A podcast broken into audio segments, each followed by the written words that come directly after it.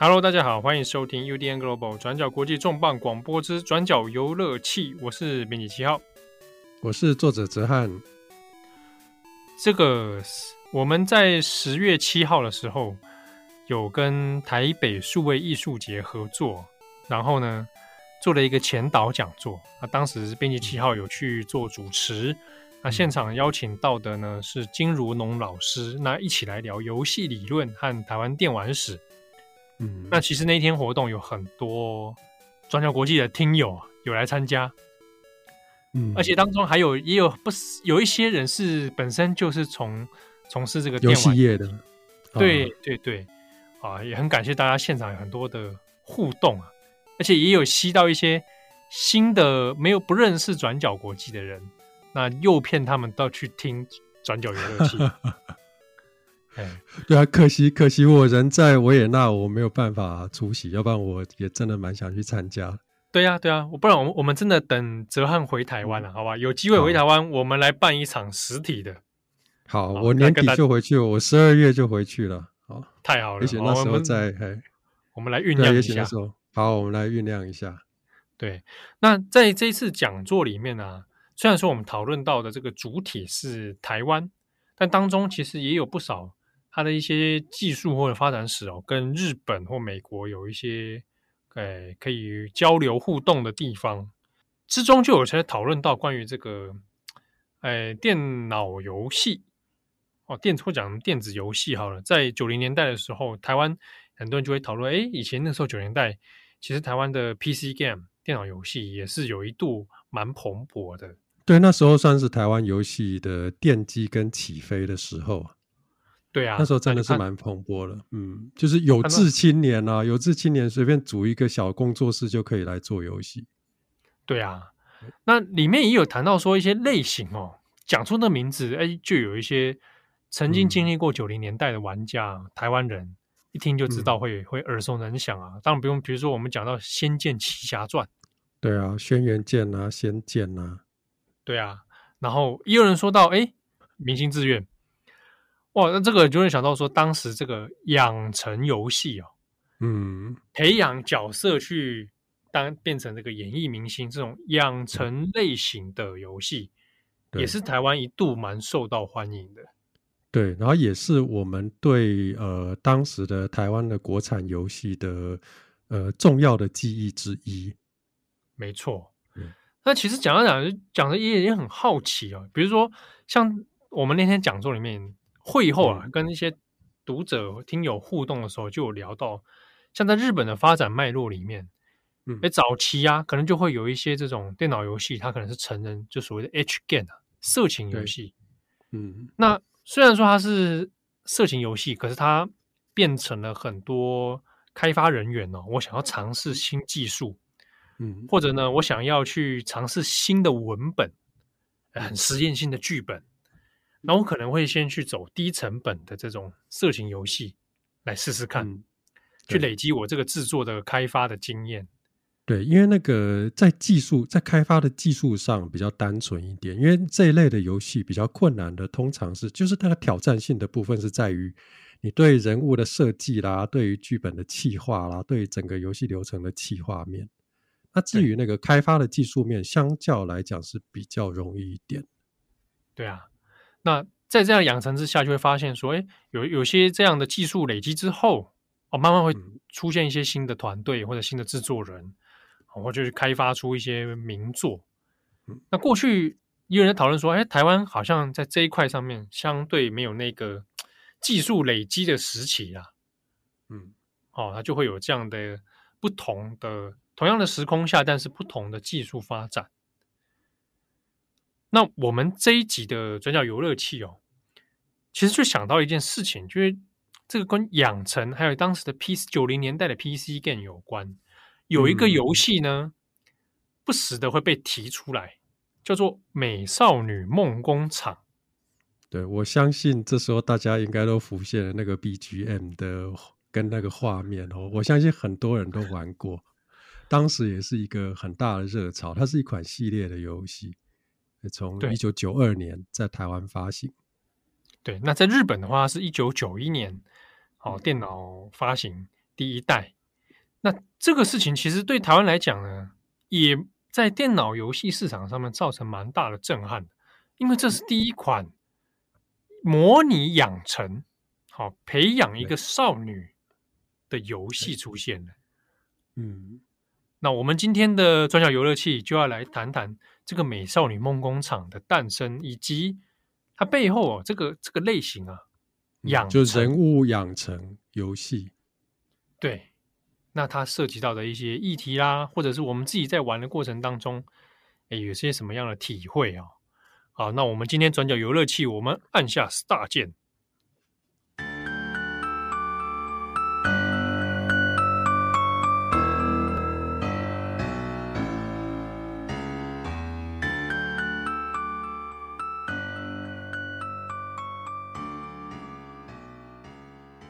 你自己。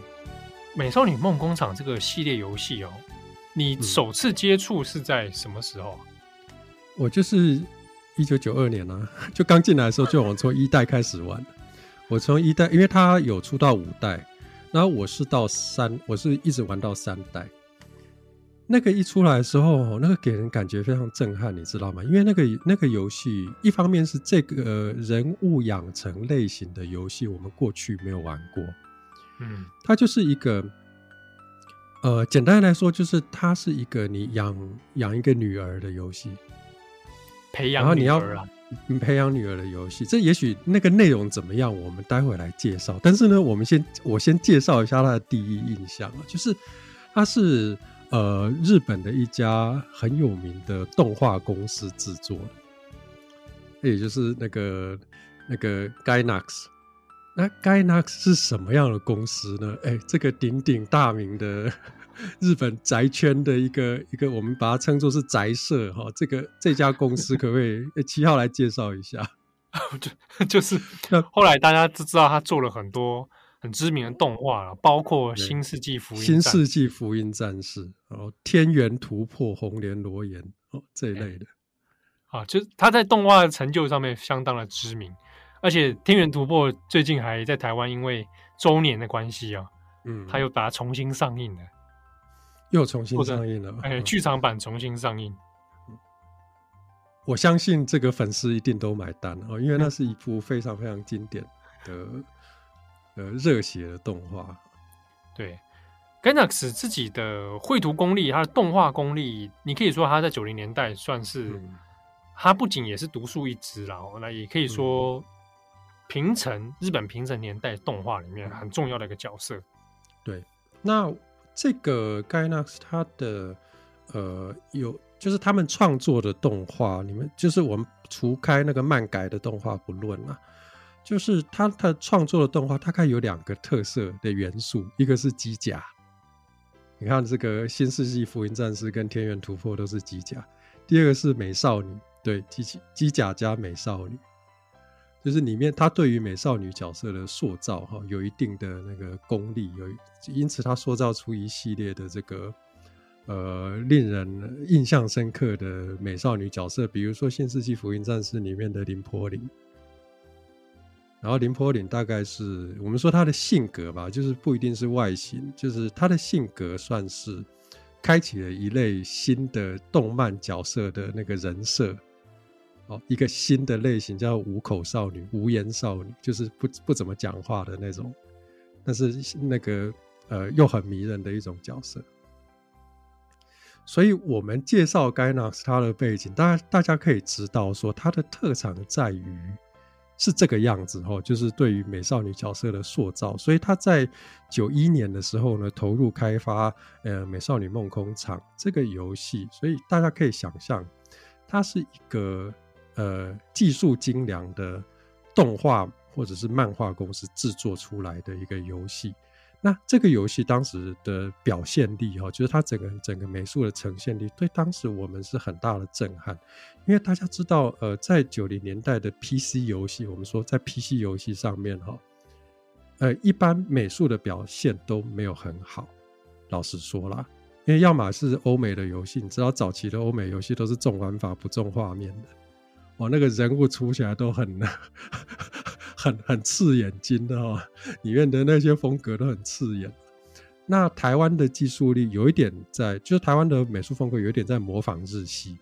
日系的风格。可是当时的手法又比较生涩，技术都比较生涩啊，啊，所以我们玩到这种原汁原味的从日本直接这种呃，我们说日本的 ACG 风过来的这种游戏后，那个都是眼睛一亮啊。那个在当时就是我们知道日本的游戏都是出在一个平台叫 PC 九八零一。那 PC 日本的 PC 九八零一，他们的这个系统的平台哈，跟台就是我们一般玩的 PC 是不一样，所以他们游戏我们要玩到要必须要移植，那并不是每个游戏都被移植，所以那时候从 PC 九八零一移植过来的游戏很少，而且个个都是精品，我们能玩到觉得很幸福。这样，美少女梦工厂就是其中之一。对，你讲出 PC 九八零一的时候，是真的有年代感的。对啊。但是真的是九零年代有在碰电脑的 的人会记得的那个，那个都是我们在我们在当时的那个电玩杂志里面看到，就是它有有一些杂志呃会有那个 PC 九八零一游戏的专栏啊，然后这些游戏大部分都是我们看得到摸不到的，所以都是这传说级的游戏，然后每个我们看那个画面都哇好精致，好漂亮。而且一九九二引进那个时候，其实台湾的早期的新闻就有写了。你说，哎，对于对于那个电脑族来说，啊，当时还用电脑族这个名称呢，嗯，电脑族 来说呢，是一个非常震撼的呃新类型的游戏。然后当时当时还有说电玩痴，哎，对，电玩痴，电脑族。我现在回去看，他们他是写电玩痴汉，是不是？就是那名称还不固定啦，对，那时候对于这些新事物的概念还没有。对，因为而且新的族群正在出现哈，玩电脑的人人们，那个电脑还没有非常普及的时代了。好，那我们这边讲到这个《美少女梦工厂》，这边要跟大家讲一下，这个是中文的翻译名称啊。对，它的原文叫做 Princess Maker，Princess Maker，对，日文就是 Princess Maker。以及我们有讲说 King Maker 造王者啊，所以但这个是 造公主者，对，公主制造者了，对，哎，对，就是说我们从名称大概可以知道它它的、嗯、猜想到它的一些主轴了，嗯，我们培育一个少女长大成人，嗯、对啊，至于它的结局会是公主吗，或者是其他吗？就是它游戏当中一个卖点，对。因为它这个游戏其实是呃设定在一个奇幻的背景，就是它不是现代世界，它是一个呃中世纪的日式的中世纪的奇幻的背景。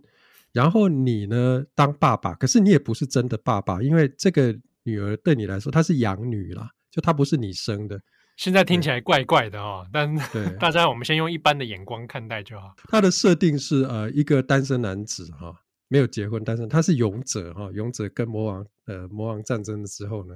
哦一代是这样，就是呃战胜魔王之后，勇者捡到一个孤儿哈，然后就那就收养他，哎，那这是一代，那二代是勇者没事走在路上啊，天上就掉下一个女儿给你养，这样，大概就这一类的，总之她不是你真的女儿哦。那你的玩法就是呢，你捡到他的时候，已经他已经十岁了。这时候你有八年的光阴哦，要把她培养到十八岁。那其实这样子的游戏，呃，我们刚刚说到那个 Gainax 的制作人哈，他们本来是他们的概念是说，他们想要做一个女性一生的游戏。然后这种女性一生的游戏就刚好反映到这个公司哈，你知道这个公司是宅圈同人文化的这种男性。哦，美少女漫画的这这群呃美少女宅，然后就满足了他们这个美，他们对这群这个族群对于呃少女的想象啊，所以这个游戏一开始是一个御宅向的游戏，是一个美少女漫画御宅向的游戏，所以里面都有一些呃很既定的想象，或者说我们可以说偏见啊，比如说哦、呃，他们设定说哦，这个包括有一代的设定就是说哦，女儿她的愿望是想要跟王子结婚，所以。这也是这个呃游戏的名称的由来嘛，就是公主制造者，呃，意思就是说你要把她培养成一个可以跟王子结婚的公主的意思啦，嗯、大概就是这样子。嗯、可是也因为它的这种呃呃画风的精致跟游戏的玩法的精致，它除了这个宅男之外，它也吸引了不少的女性的玩家。所以我相信不少女性玩家第一第一呃，就就当时第一款游戏应该都是这个。对，因为它有别于当时对于电玩当中的一些想象啊，很多电玩大部分是以战斗为主题的哦，不管是格斗游戏啦、战略游戏啦、射击游戏啦，嗯，哦，那这些很多它其实它的母题仍然是有战斗 battle 这个部分，可是美少女梦工厂它出现这种模拟养成，而且它看起来其实在视觉上面很像纸娃娃，对，它有纸娃娃系统。对。对，很像在呵护一个娃娃，然后让它可以，它可以，你看它可以，哎呦，换衣服，可以长大，对，啊，还有职业差别，它看起来其实很像在玩一个洋娃娃的感觉。它还可以互动，它可以出去跟不同的角色互动。对，所以，所以对于女性玩家来讲，它反而是一种，哎，而其实这个游戏我好像是会有感兴趣的，这个不是传统那一种，好像特别男性的游戏。对啊，那这个游戏它的玩法，我们说到呃，玩法是男女通吃的哈。那它的玩法到底是怎么样子呢？大概就是，你就是每月每个月你要怎么培养这个你的养女呢？就是你每每个月都把它安排行程哦，她要学习各个不同的项目跟科目，但是学习就要花钱嘛。那花钱怎么办呢？你就叫女儿自己去打工，然后她去。不同的场所打工，比如说去餐厅、农场啦，哈，去打猎啦，当保姆啊。去打工的同时，也可以培养他自己的能力。然后一方面培养自己能力，一方面赚钱。然后赚了钱之后呢，然后你就让他去给他一些课程啊，让他去学习啦，就是依照你想要的方向去培养他的能力跟属性。这样玩法在当时其实也是蛮创新的啊，比如说安排 schedule，然后呢，相应的 schedule 会让这个角色人物。得到成长，那随着时间的推移，你会看见角色有成长曲线。对啊，就诶明显感到他有在变化。那这个变化可能就是玩家在玩的过程里面成就感的来源。嗯，就他会呃，他有不同的变化，他可能会解锁一些能力啦，然后解锁一些新的任务啦，然后呃，什么样的能力多了之后呢？诶，他的性格也会改变了。哦，他的能力，比如说有体力啦、智力啦、感受力啦、气质啦、道德这些哈。那还有一个就是，还有一个很特殊的属性叫做色气，或者是说我们说他的魅力值哈。而这个魅力值呢，呃，就是有点有点类似那种服务宅男的 愿愿望的那种。那所以它这种呃各个属性的增加呢，会让你比如说你什么样的属性达标，你就遇到一些呃事件突发的事件，然后这些突发事件里面你会遇到不同的人物啦，或者是怎么样，甚至是比如说你哪一方面的能力，哪一方面的评价不错的，你可以去参加各种比赛啊，比如说比武比赛啦，或者是烹饪比料理比赛之类的。然后就让这个你的女儿，呃，朝着不同的方向去发展。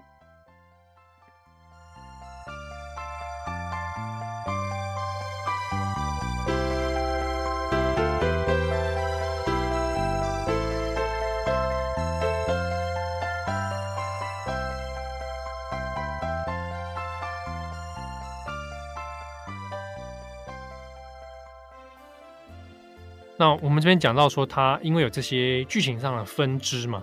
嗯，所以它游玩的时候，哎，它的丰富程度其实是很高的。对，好，就有别于一般有一些游戏，它感觉单线进行的。嗯，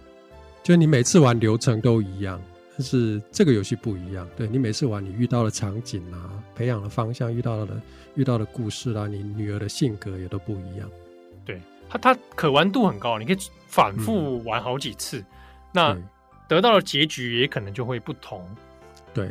对，那那这种多重结局在当时是非常少见的一种方式，嗯，是比较稀有的，对，对，不是说其他都没有，但它的确是相对是少见的。对，它除了多重结局之外，还有一些隐藏结局，就是特别难，你要满足的条件非常多，然后以至于说它等于是一种隐藏的结局。那你一般的玩法，呃，玩起来是看不到这样子的结局的。然后这个这个美少女梦工厂，它的结局都是说，哦，女儿到了十八岁之后呢，哦啊，她开始走上什么样的人生，比如说她变成什么样的职业，然后她跟谁结婚？啊、哦，她的接下来过着什么样的人生之类的。但正因为这件事情，她在当时就其实蛮多话题的，嗯，甚至玩家之间都会讲说：“哎，你女儿养成怎什么啊？啊，我女儿养成怎样啊？啊，我都把她怎样怎样啊？啊，对啊，我都让她从疯狂去战斗啊！啊，你你你你养出来，你都养出什么样的女儿？没有，都让她去战斗。哦，你都变成哦大将军之类的，当都当当那个那个 RPG 游戏在玩，你知道吗？哦。”对，因为它它它里面也有打，就是也有出去呃打怪战斗的部分。你都完成什么？我哈，哎，我觉得这有一点那种什，有一点什么样的玩家会养出什么样女儿的感觉。比如我都让他读书啊，然后是怎么样去学魔法，结果到最后就大部分很长时候我都看到学者，他变成学者，哦、变学者，对，要不然就变什么小说家之类的。然后我有尝试不同玩法，但是不知道我就是，就心里有一种声音，就觉得啊，他应该要朝什么方向去，所以我尝试不同玩法，但是有时候就是不同玩法得到的结果好像都有点类似。这个哦，有的人就会想说，是不是玩家的性格会影响，对不对？对，你想让他做什么，就是其实投射了你自己的愿望，一种投射，对啊。那我可不可以说？这其实《美少女梦工厂》是一个时间比较长的心理测验。哎，对对对对，没有错没有错，真的是这样。就是你你你每到一个你该决定的时候，你要你要给出一个方向来。对对，它一直有分支，然后你给出一个方向，到最后的结果，你得到一个什么样的女儿？结果对对对，因为我们做有时候，网络上做心理测验，它就是可能几个题目很快就做完了嘛。对对对对，没错。或者你现在去做那个什么十八型人格。简易版的也都是很快就做完了嘛，啊，你就说分类出来自己是什么啊，ESTA 什么之类的。对，那美少女梦工厂其实玩起来，假设好了，我们可能投入二十三十个小时，它算是一个，我们算三十个小时好了。它它一局可以一一局应该没有那么久了，一局大概可能七五六七八个小时吧。你说我玩慢一点，两三个小时应该就可以。就你如果熟练的话，但是你要玩慢，就是。大概五六个小时，我们抓五个小时吧，五个小时就算五个小时的心理测验。对，然后这中间有很多那种很细致的东西，很活生生的东西，比如说你遇到一些场景，你该怎么做，怎么决定，它都用游戏的，比如说用动画的方式，用呃更细致的这个文字描述的方式来呈现在你面前，就是你的互动性比较高，它就是一个很有互动性的。嗯而且又很画面又很精致的心理测验游戏，你可以把这样理解，没有错。对，而且如果假设我们投入感情的话，嗯，在这个游戏的系列里面，它设定，比如说，其实你的女儿她她也是会疲累的嘛，对，她会疲惫。你你给她上太多课啦，打工太多啦，然后你就不去这个安抚她啦，什么，她的压力值就会变高，疲劳值就会变高。对，那疲劳就有可能造成一些负面的效果。嗯对，那比如说，嗯，对，那比如说你看到这样的疲劳的时候，哎，玩家会有什么样心理反应？你说不行，我要继续给他操练，嗯、继续操练，对，还是说，哎，我我心里面于心不忍，想到自己悲惨的童年 对，我觉得这多少蛮有意思，会折射大家的想法。对啊，而且你说到这一点，其实就很。很能够抓到这类的类型的游戏，它打动玩家的点，就是你可以，它是一种沉浸式的跟虚拟人物互动，就是你到最后互动到最后，你仿佛会觉得里面这个人他有他自己的生命，他是一个活生的活生生的生命在跟你互动，在跟你对话。然后这种养成游戏的呃一个会让人家迷人的地方，就是你会发现你可以深入的影响了这个虚拟。人物的性格跟人生，所有的跟他的互动都会直接反馈成数字，而且是数字哦。你知道人会背叛你，但是数字不会背叛你。他的数字到了，然后就可以有什么样的成果？他数字到了就可以有什么样的成果？他不会背数字不会背叛你，所以就是会有一种很反而是一种很深的代入感。所以有人会说什么？哎，有一些宅圈的人会说什么？我只跟二次元人物谈恋爱。其实就是类似这样的感觉，也他因为其实数据是明确的，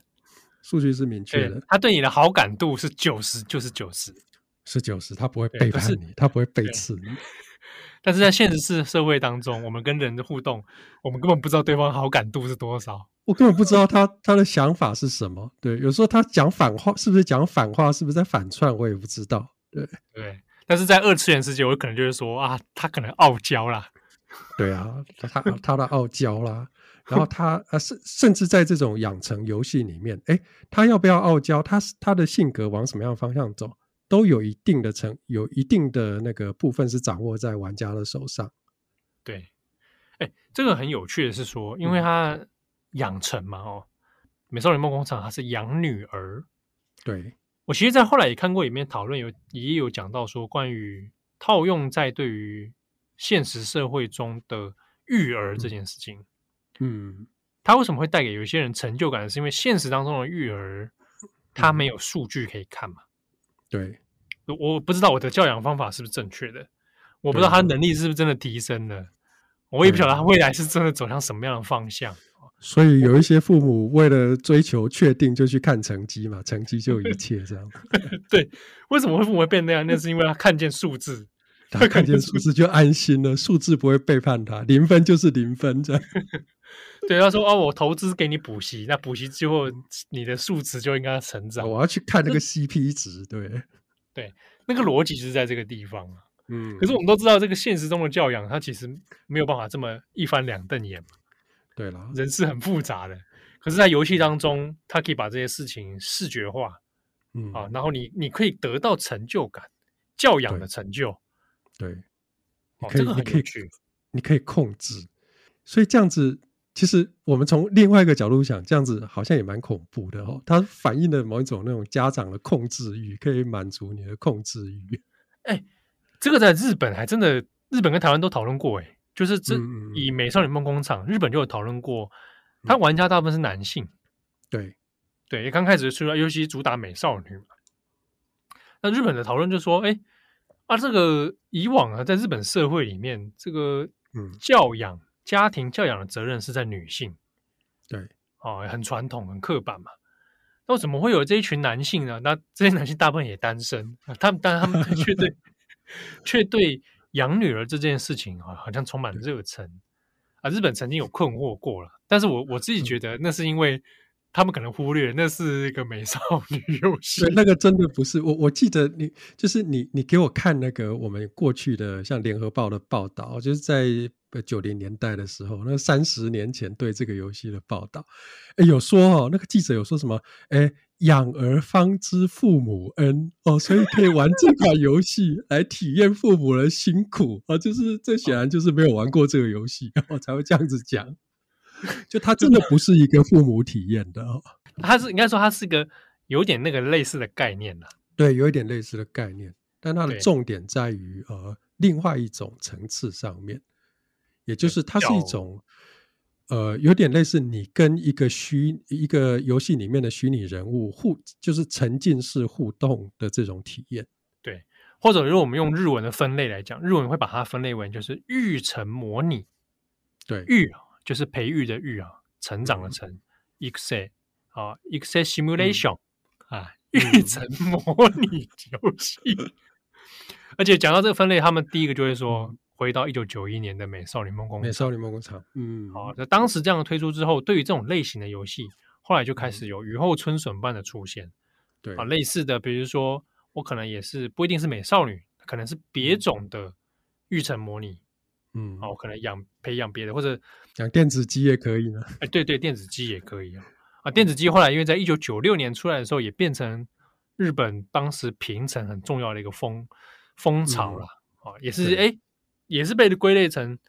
携带型育成模拟育成模拟游戏。嗯，哎，因为它带在你身边嘛，电子鸡那个小小一颗这样子。嗯，好，而且这个这种类型到现在仍然没有衰退哦。对，这个日本后来前几年也是引发现象级的，台湾这个有引进啊，就是马娘哦，赛马娘，哦、嗯，赛马娘啊，把赛马拟人化变成美少女啊之后呢，然后培养她，呃、那其实那个逻辑跟套路跟以前是一样的啦。这个超级超级大叔的感觉，这个听起来就整个大叔味很浓厚啊。因为赛马又美少女，对啊，赛马又美少女，对啊。好，那 这个游戏前几年非常之红，嗯，那它但是它的那个架构其实仍然不脱离这个养成的，对啊。所以这种养成的玩法哈，就是你玩到最后，你不一定都是什么当一个什么的这个呃养儿育女的父母啊，什么什么养儿方知父母恩之类的，不是这个样子。因为我们玩这个游戏，除了那种呃我凭着正常的心态，我想要培养好一个人物之外，它还有别的另类的玩法。比如说这类游戏通常提供一些堕落跟黑化的路线，就是然后有一些。对 bad ending，然后这些就是有玩家，包括我以前这个正常的正面的路线玩惯了之后，就哎来尝试一下堕落的路线，就是你把它用很烂的方式培养，然后最后就变成什么什么黑街老大啦，然后会变成什么什么风尘女郎啊，SM 女郎，SM 女王啊，变成什么魔王之类的，就是这种这种结局，你看起来会有一点就是那种很奇怪的呃呃。很有趣的快感，就是我不知道这样说对不对，就是你把一一个那个虚拟人物的人生搞砸了之后，我知道这个这个当然多少是说我现实中做不到的事情，现实中做不到的事情，对我对，那你用这种方式来安全的体验一下，对对，对，你想要尝试说，哎，这种有点恶作剧的快感。嗯，有点恶作剧的快感，就好像你玩模拟城市，然后把你建造的城市全部都毁坏一样。对，那另一方面也或许也可以说，在游戏当中也设定了一些价值观啊，就是什么样是人生正途，嗯、什么样是人生的堕落，哦，哦，这种比较大众化可以理解的人生道路。嗯、对，那其实呃，各个模拟类的游戏都会这样子，其实它都会设定一些价值观啊。那像《美少女梦工厂》这个系列，它当然它的价值观就是美少女漫画这个圈子里面的反，确实反映的这个圈子的某一些价值观。那这个到了今天，当然我们可以有一些讨论跟跟受到批评的部分啦。那但是呢，也有另外一种呃类型的，不是也有别的别的款的这种呃呃养成游戏哈，育成游戏，它是在批判这种价值观。比如说，这个前阵子很红，就是那个中国的中国式家长。哎，那那款我当时出来的时候，其实我也觉得它某种程度上好像有点也回应了《美少女梦工厂》这种类型。对，就说我他这个里面是在一种讽嘲讽嘛，嘲讽那种高压的高压的教育环境下的这种父母。对，他的他的背景就是去玩呃当代的中国小孩哈。从出生到大考之间的成长的历程，对，然后你要安排他，对，你要这个培养他的基础的属性啊、天赋能力啦，然后安排他学习啦，然后学习就会有压力啦。哦，学习的话，这个呃家长的满意度就会上升，可是孩子的压力就也会上升，然后你就要去平衡那个呃家长的满意度跟孩子的那种心理面、心理阴影的面积哈。那就是就是玩这种游戏，那那个很很有趣的地方在于说，它里面哈呃很呃出就是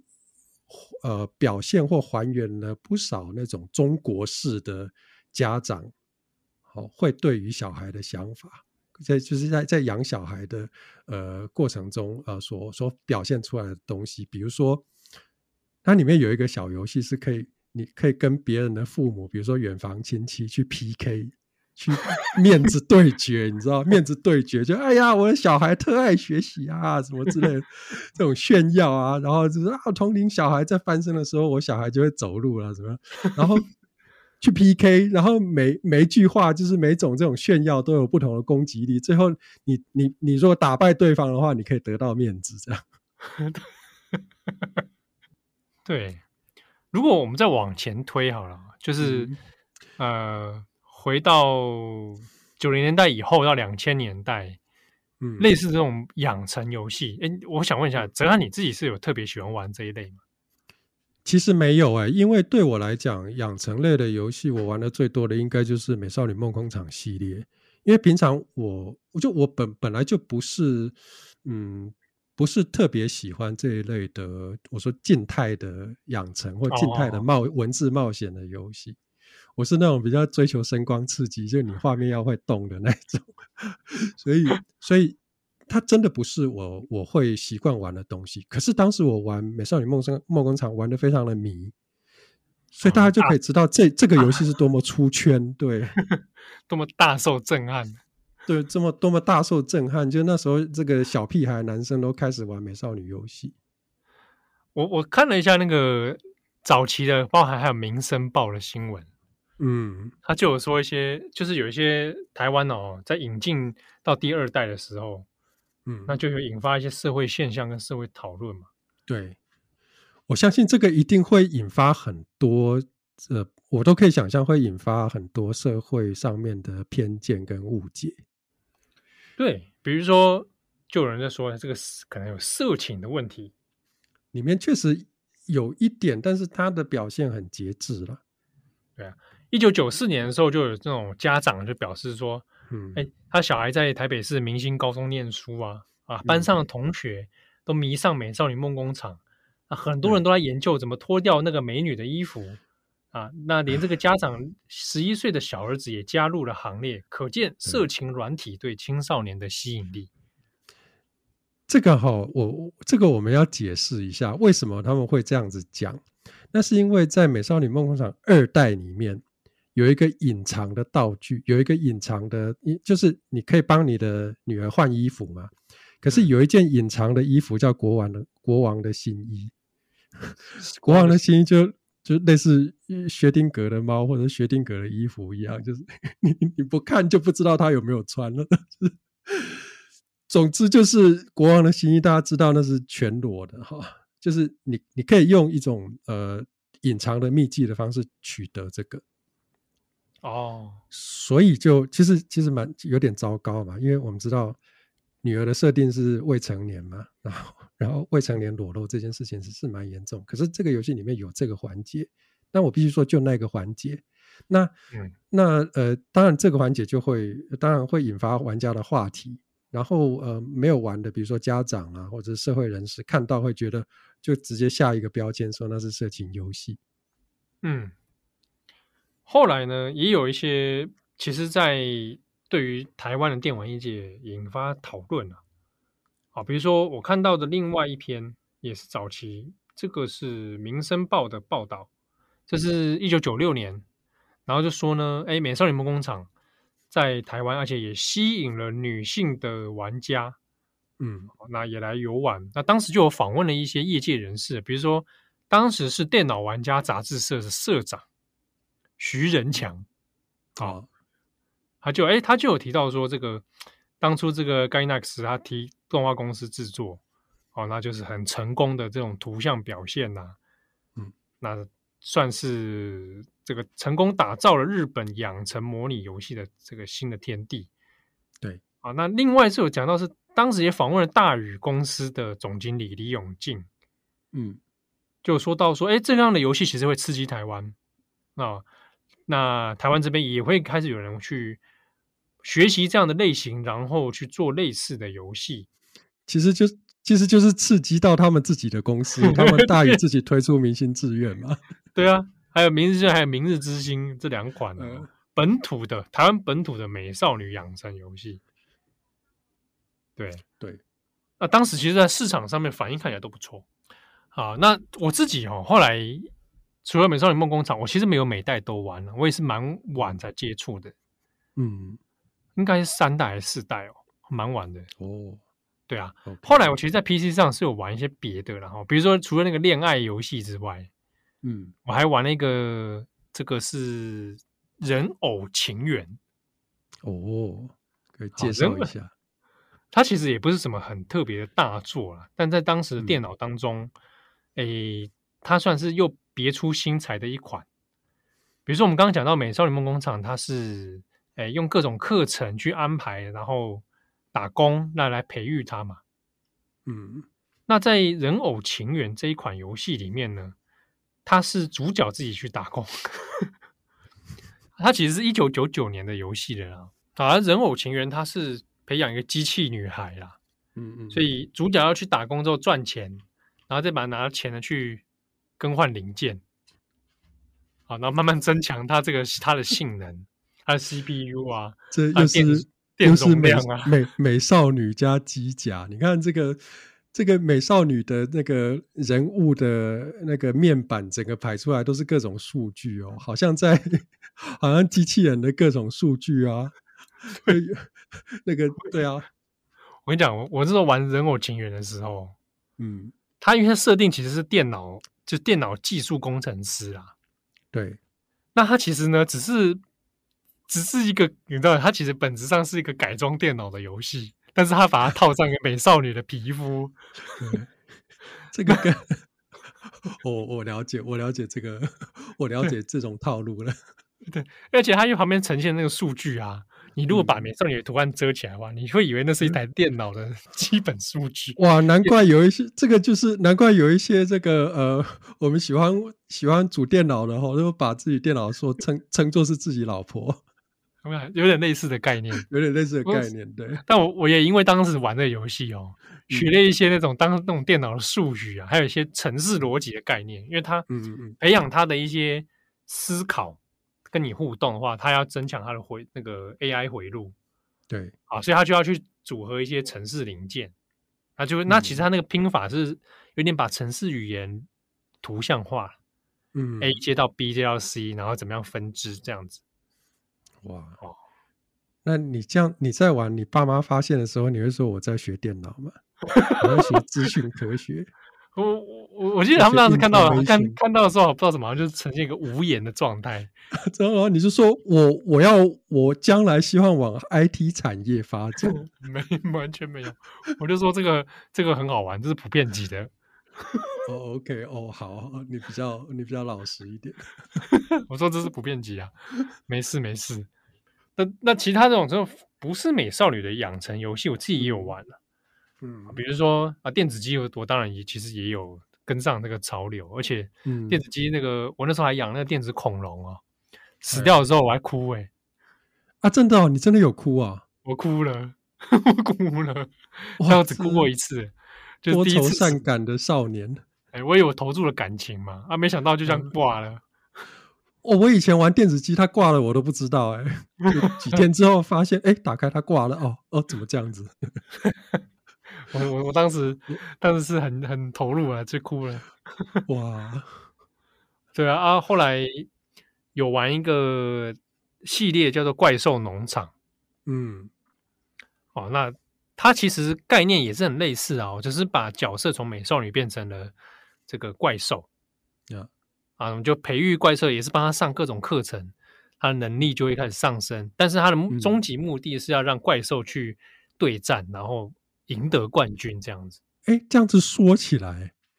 这一类的游戏的本质上好像跟所谓的机甲游戏有一点点互通，对不对？同样都是可以改造那个，比如说机器人的机体啊，然后培养一个机器人的机体。其实这后面有一点点互通的感觉啊。嗯，所以我想，它其实都是都是有那种育成概念的、啊。嗯，好、哦、像后来现在现在我们讲游戏术语里面，就觉得说，哎，这个游戏里面有没有那种育角色育成培育的这种概念？对，对啊，那到后来的宝可梦，其实它也有带有育成概念。对，对对，我抓了皮卡丘，要养它，培养它这样子。呃，对啊，让让它做什么事，往什么样的方向发展，可以增加什么样的数值的之类的。嗯，对，其实很多游戏现在很多游戏很普遍的有这种角色养成的成分在里面了。那只是呃，如果专注在角色养成的方面，那大概就是要玩呃我们今天所介绍的这些养成的游戏。那不过我我可以介绍另外一款比较另类的养成的游戏哈，它是偶像主题的养成游戏。哦，这看起来它听起来偶像主题应该比较近现代了。对，呃，或者说它是那个 YouTuber 养成的游戏，嗯，哦，它就是去年出的一款游戏，叫做《主播女孩重度依赖》。嗯，那这个游戏的背景是什么？它那个女主角哈，就是你要养成的对象，呃，她是一个呃经历求学挫折啦、自信低落啦、自我怀疑，哦，她平常也吃这个抗忧郁药哈的一个。我们说用日文说，因为这是日本游戏哈，我们说说地雷系女子啦。所谓的地雷系女子是最近流行的日本流行的一个名词，就是指一些嗯比较病态自虐的啊，感情的需求比较重度依赖的这样子的性格哈。好，哎，不过这边这边可能先跟大家讲一下，那是日本在把人分类当中的一种说法。对，好，就是就是人设的，算是人设的一种标签吧，那是一种标签。对对对，但并不是说在现实当中大家有这种性格就要等于所谓的地雷，不是这样。对对啊，我们这边还是要先注明一下。对，它比较是呃那种算是刻板化的呃呃人设的标签嘛。然后他把这种标签做成这样的游戏。那这位呃女主角，她的背景大概就是她呃没有职，嗯没工作啦，房租缴不出来，结果她就开始在晚上打扮成那个那个宅宅系的这种萌系的女神哈，然后开始直播赚钱。然后我们的玩家是要扮演她的男朋友兼制作人，所以你要管理她的呃。直播的行程哈，然后目标是你三十天内的订阅人数要超过一百万。嗯，那你的玩法，那个玩法呃很有趣，就是你的整个游戏的画面就是电脑的 Windows 的画面，然后这个 Windows 画面里面模拟 Windows 的画面里面有 Line 啦，有视你可以开视讯啊，开 Line 开各种 App，什么推特啦、留言板 BBS 啦、YT 直播啦等等哈，YouTube YouTube 直播，然后你就是。等于是好像在用电脑在经营这件事情，经营这整个事情。然后你是透过这样子的方式呢，你可以跟呃，包括你可以你可以跟他跟你的女朋友，就是这个女主角视讯，然后看她的状况。那所以这整个玩法就好像是你真的在是一个呃，透过网络在经济在处理经营这个直播频道的一个经理人的感觉。包括有什么讯息，你就开那个 Line 出来。然后你的女朋友会传一些讯息给你，可以跟她互动对话，所以整个代入感是很高的。然后它的玩法就是呢，你要去呃，透过日常的不同的活动，然后去寻找一些直播主题的灵感。然后这些直播主题就是什么，有什么动漫、游戏啦，哦，阴谋论啊，业配，还有一些什么色色福利之类的哈。然后。直播的时候你，你要去管理留言区，就是你看着那个呃女主角在上面直播，跟这个网友互动的时候，你要去管理留言区，有一些乡民啊会讲一些干话，然后你就赶快赶快把它删掉，然后增加那个主播的压力，然后挑一些值得回应的留言出来给主播回应，这样子，你就是要做一个经理人，他就是很怎么讲，很相当一部分是呈现了这个 YouTube 直播的那个里面的情况。可是那个有趣的地方是在于说你，你你随着你的粉丝数的增加，哈，你每次的那个每次直播，你的那个这位女主角她的精神压力都会增加，然后忧郁度也会增加，所以会到最后会是在这个崩溃边缘，哈。去追求，你要去追求他的，他不要让他崩溃，但是你要追，要完成那个那个粉丝的那个 KPI 的目标哈，所以这个过程是很怎么讲，很揪心的哦，很虐人的。你这听起来很不妙哎，对，很 不妙，很不妙。我现在听了就是压力好大，对，压力超大，那是很压很压抑的一个一个游戏。但是，然后你也可以跟这位女，就是你的游戏里面的女朋友互动，你可以跟她互动。可是呢，你互动跟他培养感情，然后培养感情，你的感情跟他如果呃培养感情跟他太好的话，会怎么样？他会太爱你，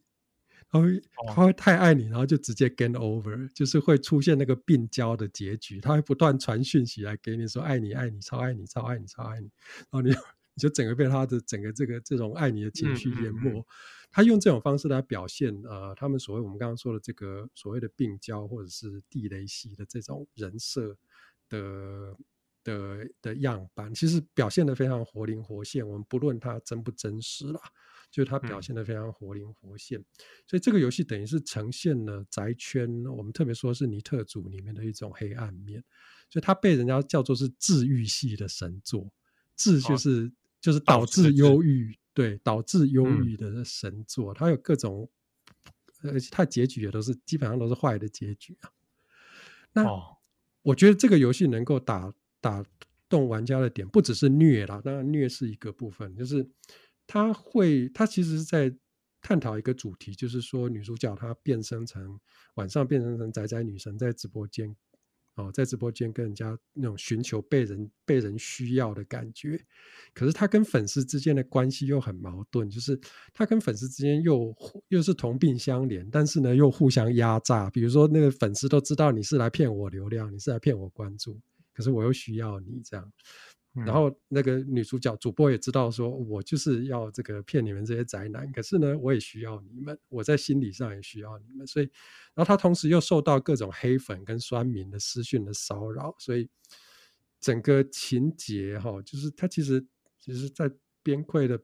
在崩溃的边缘啊，还有她的求救的讯号啊，这些东西表现的非常的细致。然后再加上你玩家是直接，呃，好像在跟一个真人互动的方式一样跟他互动，所以整个代入感非常的深。我想这是这一类的呃呃养成游戏的巅峰的作品之一。然后也可以看出哈，这类的呃养成游戏其实它讲求的就是一种代入感非常深的跟人物互动的体验。嗯，哎，这里其实讲也蛮有趣的。假设。美少女梦工厂，它要出新作，它要在二零二三年以后的现在要出新作的话，那还能做怎么样的变化？我是制作人的话，都会在想，哎，我还能怎么突破？嗯，对不对？对啊。而且我有时候其实还是会想一件事情，嗯，我们刚刚讲的这几个游戏啊，感觉起来，我直觉的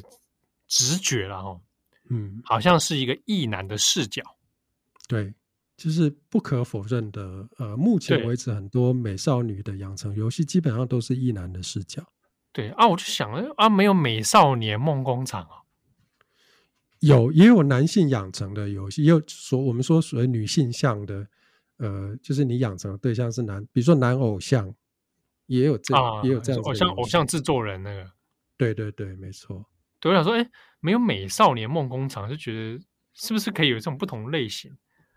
但是像换成美少女梦工厂，是不是又是另外一回事呢？我就觉得好像这个。不过像我们刚刚所提到那个中国做的那个中国式家长啊，啊，那其实就比就是你可以养男孩，也可以养女孩，然后你可以当爸爸，也可以当妈妈。对，不过他那个我觉得好好像一定程度上那个重点似乎在家长，不在小孩。对，它的重点是有特别的议题，它是要反要这个讽刺他们中国的这种升学主义嘛？当然是亚洲的社会都有这样，普遍都有这样的问题了。对啊，所以所以那个游戏我可能补充一点，我觉得很有趣的是，它还有一种多周目的玩法。我们知道这种游戏都会玩很多遍嘛，那可是那种多周目的玩法是呢？你小孩之后，你的小孩长大再生小孩，然后你再继续养那个小孩的小孩，然后他会血缘跟天赋啊都会继承哦，所以他有那种阶级复制的，有有讽刺那种阶级复制的意味。所以在中国式家长里面，他其实是一代接一代啊，一代接一代，他并不是从头再来过，是一代没错再再生下。对，然后你学霸生出，你学霸家庭出生的学霸父母出生的小孩，就会就比较有优势，这样。就你钱也比较多啦，资源也比较多，天赋也比较多。他那款游戏后来有版权卖到美国，出了一个美国式家长。家长对，其实我就没看过，那我就我就没有去看，因为我对美国高中比较，就是毕竟呃有文化差异，所以距离比较遥远。好，节目的最后，哎，大概简单分享一下，我们彼此哦，虽然我们后来都是有在玩这样的游戏，但我们自己本人也是父母在玩的养成游戏啊。对，我们是父母在玩的美少年梦工厂里面的对象。好像不知道我，我有没有成为我父母想想要的结局？我也觉得好像总觉得好像不是。对啊，你你觉得你你的成长经历是怎么样？你觉得你父母是怎么样玩这个游戏的？哦，我觉得相对起来，我自己算幸运的啦，就是父母对我还蛮开放的。嗯，对啊，就是说没有没有同比起同年龄，我可能。去，我童年很早就接触漫画，或者是嗯嗯嗯，呃，动画、游戏比较没有被受到限制。嗯，对啊，那也没有特别要求你的成绩一定要多好。嗯，对，哦、这点倒这点倒是说相对是开放式，然后给你很多选项啊，或者说他会听你的想法。对吧？这个我也呃，我自己的经历也也比较类似这样，因为我爸妈他们比较不像是在玩美少年梦工厂或者是什么台湾式家长的这类游戏，他们不是，他们有点在玩那种放置型的养成手游，你知道？我觉得就对，就放置，然后这个需要的时候氪金一下。对，我觉得我我类似是这样。对，就是比较自由开放。对。我觉得有点这个接很接近原因，是因为像我的父母都很忙，嗯，他们主要在玩别的东西，在玩他们的，他们在玩他们的经营模拟游戏。那所以手游的这个放置养养成游戏，就是拿偶尔拿来看一下，确认还在，对，就还没有问题啊，就这样。对，对啊，其实我我爸妈也是这样，就是他他们也倒不是说特别忙到没有时间，而是说呃，他们性格上就不希望太。给小孩子太多的枷锁的干涉，所以就是让我呃自自由自信发展。包括我读书的时候，我从来没去上过补习班的，嗯，然后我就对，然后呃后来也嗯还不错，还好，很幸运到不错的学校在升学上面，所以嗯我感觉啦，就是好像这方面好像就是嗯要感谢父母啦，给我们那么大的自由跟支持。那不过在童年影响我自己的同学里面，一就是大家各自的那个成长过程都不大一样。我也这种也有目睹过去同学家玩，然后我的同学呃去同学家玩，就会你的那个同学被爸妈叫起来骂，哦，然后你在旁边就超尴尬，不知道该怎么 办，这样手上还拿着手上还拿着 N 六四的手把，然后再，然后这时候你该玩也不是，不玩也不是，这样 对。那时候在玩那个任天堂大乱斗，哦哦哦啊，四个同学聚在家里，然后同学被叫起来骂，那你们其他同学怎么办呢？瑟瑟发抖啊，想说，哎、欸，是不是该 回家了？我看着我们还是回家好了。哦，对啊，啊，这种或者同学后来就被不，有些同学，有些同学可能就是塞满各种行程啊，嗯。之类的都有哦，要去补习啦、上课啦、打工啦、赚自己的学费啦，再回来这样的没有？哇，也有同学自力更自力更生的也有，对啊，可能大家家庭环境不同，那他有的要靠自己去做很多事情，嗯、对，对，这种也也是有。就是，可是我不可不可否认的是，你当游戏的规则是这样的时候。